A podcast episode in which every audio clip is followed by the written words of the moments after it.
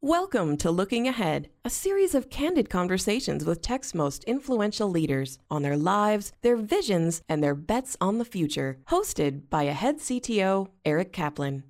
Today, Eric talks with Chuck Robbins, Chairman and CEO of Cisco, on topics ranging from communications as a stress reliever to the evolution of cloud and an increasingly digital world to how Cisco invests in the future. Enjoy the episode. I am happy to uh, welcome Chuck Robbins to our uh, Looking Ahead show today. Chuck, thank you for taking the time and joining us. Uh, very excited as uh, Chairman and CEO of Cisco to have you here today. Uh, first off, just to get going, how are you doing? Obviously, a lot going on in the world right now, but I just thought I'd uh, take a quick temperature check and see what's going on in your world and how you're operating in today's environment. Yeah. Well, first of all, hello, Eric, and thank you for having me. It's uh, it's uh, it's going to be nice to have have a chat. Uh, look, we're doing fine, right? I, I think we are uh, we're navigating through the, the the situations that we're all facing, both from a business perspective as well as from a personal perspective. Families fine, companies doing fine, and we're trying to just uh, you know figure out how we can continue to take care of our employees, continue to help our customers, do what we can in our communities, and try to think about frankly, what does this mean for our business over the long term so that we can make whatever adjustments we need to make. And that's where we're spending our time right now. But we're fine. Thank you. I hope you are.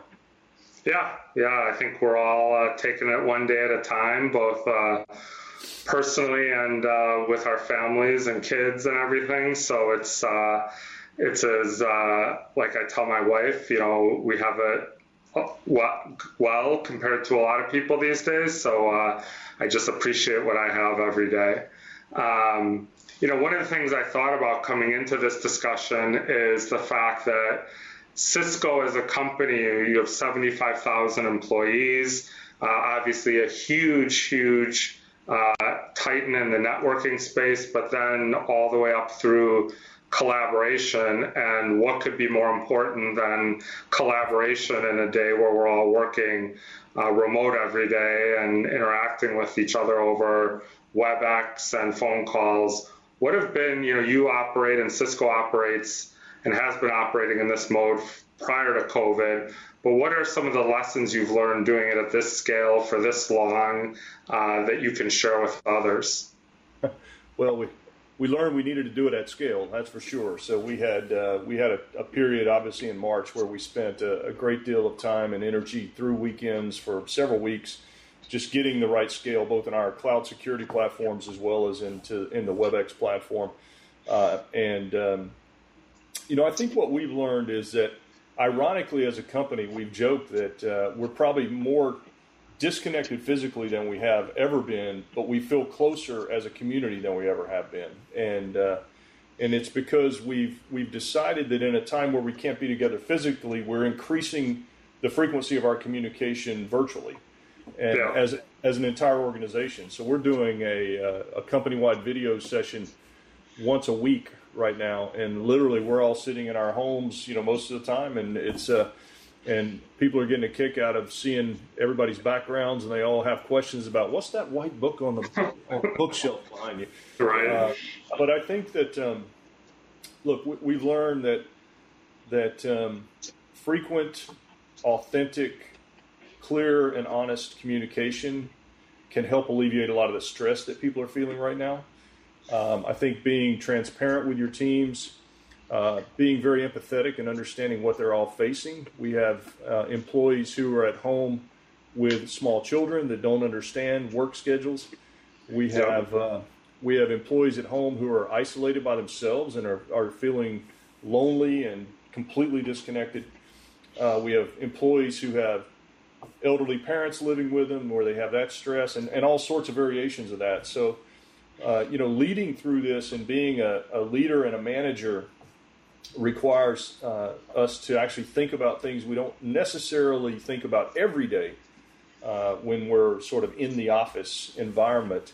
Uh, maybe we should, but, uh, yeah. but I think that uh, just being empathetic and communicating a lot and really creating uh, an environment where our employees can tell us what they need to get through this is very important.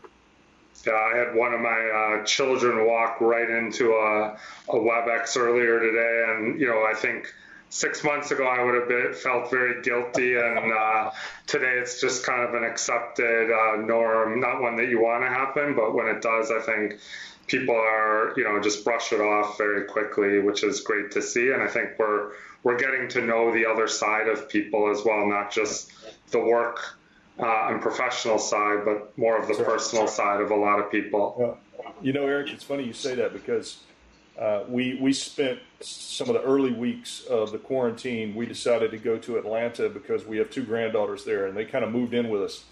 Yeah. And, and we um, and one night we were doing one of these weekly check-ins with all of our employees, and my four-year-old granddaughter opened my office door.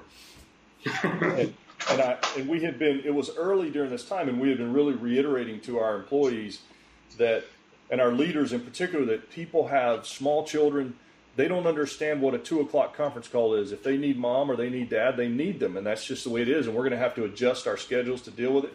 And so I took the opportunity. I called her over and I said, "Come here, come here."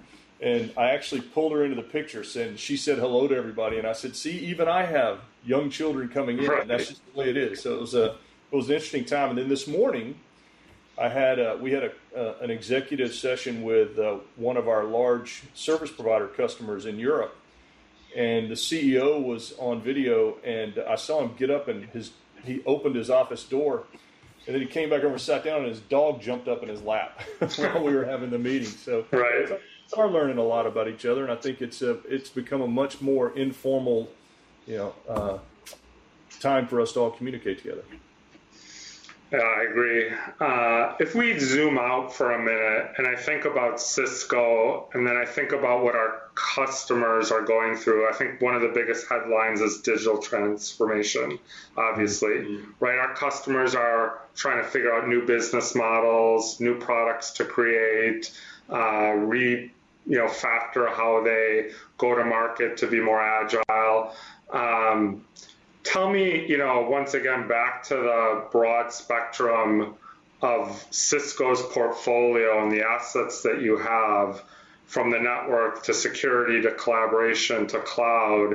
Um, and I have a few kind of places I think we can drill down in, but t- paint the picture for me of how you and Cisco are going to help the service providers of the world be more agile, to help the you know the manufacturers out there, the the the pharmaceutical companies really transform as a business. Um, and I think if if you can also really just think about that in context of the other big driver on everyone's desk, which is cloud, um, and not cloud as a destination, but more cloud as an operating model um, that clients want to uh, embark upon or are embarking upon today.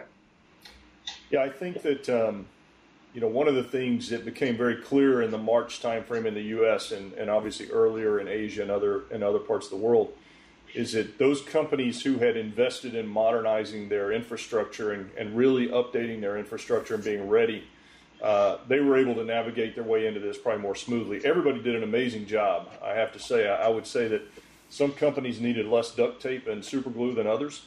Yeah. Uh, but, uh, but I think it was quite a testament to see what the, the IT professionals around the world were able to do for their organizations to actually make what we're experiencing now actually come to life. Um, beyond that, I think what we're now, what companies are now thinking about is, um, a if this pandemic was something that no one could have ever expected or anticipated, so uh, now is the time for me to actually really think about the real architecture that I want to build to, comprised of both my on-premise infrastructure as well as my cloud architecture. To your point, and what does how how do I need to uh, actually spend the time and the cycles right now while everyone's attention is on preparedness and understanding and, and, and they know what we went through to get to where we are. So for us, what that means is that we, you know, we're obviously working with customers on distributed cloud security architectures. We're spending a lot of time with customers on hardening their work from home environment and what are the long term technology shifts that we may need to bring into the home, particularly for that high end user, whether it's a trader uh, in the financial services market or something else. And uh, and then our customers have been looking at evolving their sort of wide area networks between their branches, their mobile users, their private data centers, and the cloud. And I think this is going to accelerate their desire to simplify that environment and figure out how do I, instead of me navigating this complexity of trying to figure out all my traffic flows and where they're going to go, is there a simpler way for me to just get my traffic moving securely and then have it delivered to the right place? And so we're having a lot of conversations. This is a combination of cloud security, SD WAN, and the network in general. So that's a big discussion that we're having. In the service provider space, we have obviously seen, we, we launched a whole new portfolio of products in December, which the timing was very good, largely yeah. targeted at the, the next generation backbones and access layer, uh, driven a lot by 5G and the capacity that we expect from that. Well, we got a little preview of the capacity surge uh, in this work from home environment, and we've seen a lot of them upgrading their infrastructure. We've seen a lot of them now actually talking about accelerating the shift to 5G. Um, and so that's a very timely transition for us that we're very excited about. And then when you look at this technology, we think that lot, every industry is going to transform to some extent, but particularly you think about how governments governments around the world have been using WebEx to continue to, to meet and actually to continue to do business at a time sure. where we're not you know together. Uh, healthcare is going to change forever with with telehealth finally. Uh, I think we all understand what's happening in higher education, and uh, and they'll probably end up in a hybrid model where they'll have in-class students and they'll have remote students, and so all of those areas are areas of focus for us with our customers and our portfolio right now. Yeah, my wife had her uh, uh touch point with a, a, physician today while she was on a walk, um, just holding her, her phone over video, uh, and obviously you know, we're all still waiting to hear how uh, schools will end up in the new year. But you know, we're already getting emails saying you could be two weeks on in classroom, you could be uh, remote over video for another two weeks, and kind of living in a hybrid world as well. Yeah. Yeah. Uh, one of the things that I think um, you know you just talked about was a lot of infrastructure, um, and you know infrastructure and the plumbing uh, that we all have to put in place to make all this stuff work at the end of the day. But back in 2017, uh, Cisco acquired AppDynamics, obviously. A couple weeks ago, you acquired ThousandEyes. Uh, mm-hmm. AppDynamics has been a critical part of our business and helping not just infrastructure owners understand what's happening under the covers, but actually, I think more importantly, the business owners and the application owners uh, make key decisions about how their their most prized asset, the the you know customer facing applications are performing. Uh, talk a little bit about and what was the impetus for acquiring ThousandEyes? Uh, how do you see those coming together? Um, it's exciting to us because I think it's more data to make better decisions. Uh, but I'd love to hear your perspective about that recent announcement. So if we go back to um, I don't know, 2014, 2015, we started rewriting a lot of our operating systems to modern data model structures with APIs as well as the ability to, to deliver analytics out of the infrastructure. And the view with AppDynamics was always to take their incredible analytics capability at the application layer. They had a phenomenal uh, user interface that's very directly connected to the business issues that our customers are trying to solve and we felt like we could feed them more insights out of the infrastructure to help them just have more visibility to what's going on across the whole IT infrastructure. As um, as we've seen evolve, obviously uh, the application development models are shifting significantly. Back when I used to write applications, they were all tightly integrated with tightly integrated IBM components. Sure. And now you have this new, you know, DevOps and then cloud native app development where you're calling on microservices and functions that are that sit in different areas, different cloud providers, and so it's going to be increasingly important for us to be able to have analytics tell us what's happening with our applications and our performance. And Thousand Eyes was just a great example. They've done an amazing job of uh, really, you know, deploying sensors and, and gathering information out of public clouds, out of telcos, out of private enterprises. And we think it's another opportunity for us to help our customers just gain more insights and uh, and really understand how that works. And I think there's also the opportunity for partnerships if we can sort of feed this platform, and then there's other analytics that can come in from other companies and other organizations that actually have visibility. I think that's what we're going to need in this new world. that's massively distributed and, and sub elements of applications running everywhere. We're going to have to have it. So that's what's driving it. And, uh, and we think that, um, you know, Thousand Eyes is going to be a great addition. Yeah, you think about what's happening on the network side. You mentioned 5G, the edge, the cloud providers, the data center. Uh, there's no shortage of places to host and run your workloads. Right.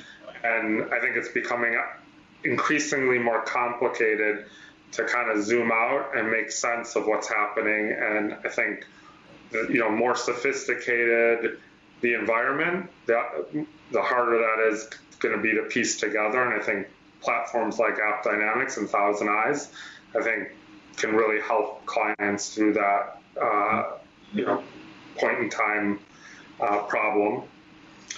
Um, just, you know, you spend a ton of money on R&D as a company. Uh, obviously, you talked about, you know, product releases at the end of the year. You're also uh, making investments through acquisitions as well, like we just talked about. When you look at the portfolio at hand, you know, what are you most excited about in the Cisco? You know, not to play favorites or pick your uh, favorite uh, child here in terms of business units, but you guys have, you know, obviously have a long history of continuing to invest in products and new spaces over long periods of time. Just kind of interested in your thoughts about where some of that investment that's occurring today excites you most. Yeah, you, you, you nailed it though. If you if you talk about one of the business units, you better talk about all of them because if they list right. I don't love them. But uh, I think there's there's a few areas that I think about. Number one, in our in our mass scale infrastructure group, which are really building out next generation technology for web scale, for service providers, for public sector, you know, optical backbones, etc. The five years of investments that we've made to actually bring those products to market in December, that's that's got a long life ahead of it, and I think they will be the backbones for the next generation, you know, web scale providers as well as the carriers and 5G, et cetera. So that's exciting. I think the combination of the network automation, SD WAN, and cloud security to give our customers this seamless capability to have their traffic flow in and out of clouds and SaaS providers, private clouds, et cetera, I think is going to be incredibly powerful. Um, I think driving uh, significant cloud automation across the entire networking portfolio over the next several years is going to continue to be important. There's some emerging technologies um, in uh, areas like application networking. What we've done in the network is we've made it programmable, and a lot of the use cases and the, the early apps that we've seen there are really about operations of the infrastructure. I think we're, we're going to enter an era where the app developer is going to have the ability to actually influence and provision whatever underlying infrastructure they need and abstracting some of the complexity of how networking works and exposing that at a service layer for the applications in, in sort of an application networking model is something that we're beginning to work on now. I think uh, multi-factor continuous authentication is something that's an area that our teams are working on where you you today you you authenticate once Right. Uh, in many in many environments, you want to you want to have this continuous authentication based on things that you know about the individual. So that's some, that's interesting work that's going on. I think looking at security at the workload level uh, is also something else that uh, that we can uh, add value to. Uh, in the collaboration space, I think continuing to evolve these platforms to be a little more uh, feature rich for specific industry use cases is something else that our teams are going to be focused on. Uh, and so there's there's a uh, there's there's and there's on and on and on and on and on of things that we can be working on, and uh, it's it's exciting. Yeah, no, no shortage of uh, things coming down the pipe. It sounds like.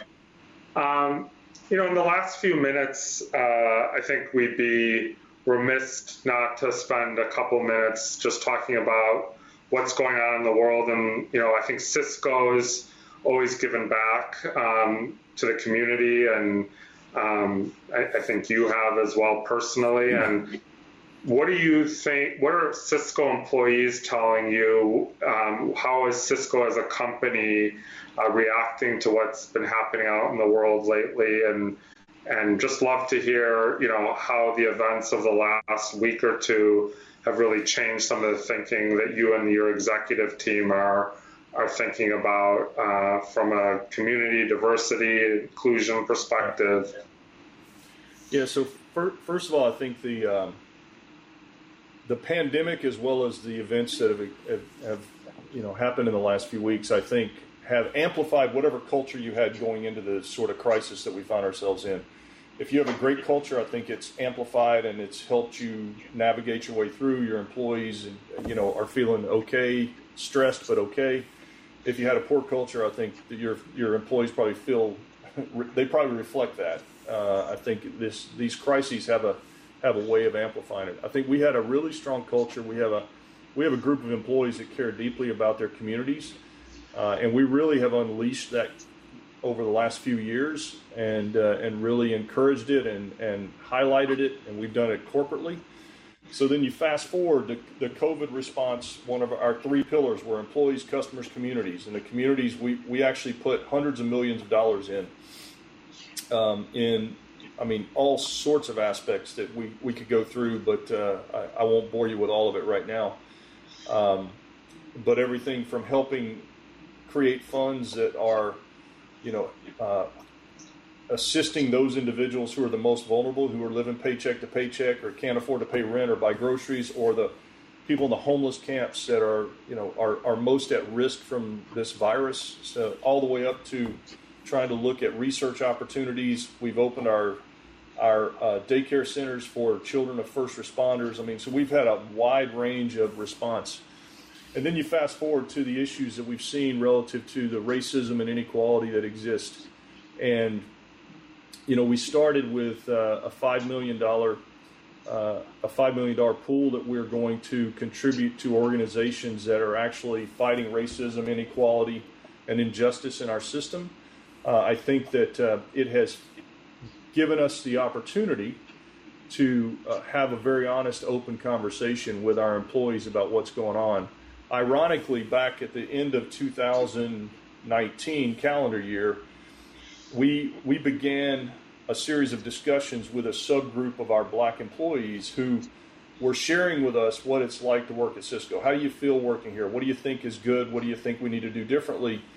And and it actually turned into an exercise in January where we spent about five hours with 18 of our black employees, and they literally spent two and a half hours talking about that very thing. What's it like to work at Cisco? And my entire executive team sat and listened, and and then we all actually asked questions at the end, and we gave our thoughts back and, and how it had impacted us. And I think every one of us, to a person, actually had tears in our eyes as we did it.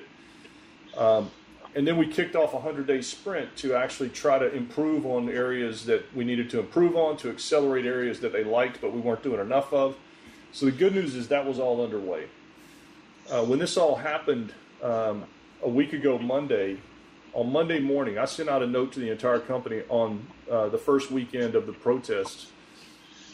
And on Monday morning, we got on a, a, a special call with the entire company, and I had Darren Walker, the president of the Ford Foundation. I had Bryan Stevenson, who's the head of Equal Justice Initiative, uh, who wrote the book Just Mercy, which just turned into a movie over the past holidays.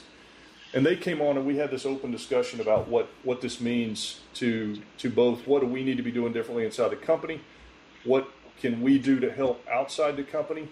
and you know what is what does our country and the world need to do and what are the what are the things that we need to be again working on so i think it's kicked off a huge huge piece of work that will never we, it won't stop i think in the past we've sort of we've gotten irritated and angry and excited in the moment and then it's faded I don't think this one's going to fade. I think this is going to really impact real change in the country and probably in the world. And, and frankly, I'm excited about it, and I hope I can be a part of it. And there's a lot that we need to do differently, uh, but uh, I think it's going to take all of us coming together to actually impact the change that we need.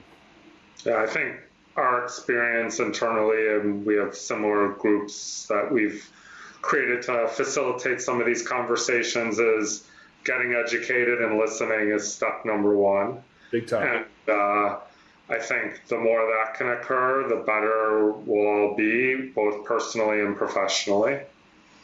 Yeah, I um, I read a book about nine months ago uh, ironically called White Fragility, Yeah. and it's uh, it's effectively about wh- why white people struggle so much to talk about race and racism, and um, and in many cases we're we don't know what to say, and so I actually opened our call last Monday morning apologizing in advance if we said something that was wrong because know that everything we say is coming from our heart. And it Yeah. sort of just said, look, we're trying to have a constructive conversation, so let's all learn together. To your point, and uh, it was it was uh, it was powerful. It was very powerful. Well, I think we're uh, up on time. I, I greatly appreciate you sharing a lot of the insight you did today about Cisco, about what you're doing in the community, uh, lessons from COVID, and uh, also appreciate the partnership we have with Cisco. Uh, and thank you for the time, Chuck. Thank you, Eric. I enjoyed it, and uh, take care of yourself. Be safe, and I hope to really see you soon. yeah. All right, take care. Thanks. Thanks for listening to Looking Ahead, featuring Eric Kaplan. Looking Ahead is produced by Ahead, experts in delivering enterprise cloud infrastructure, intelligent operations, and modern applications. We build platforms for digital business. Learn more at thinkahead.com.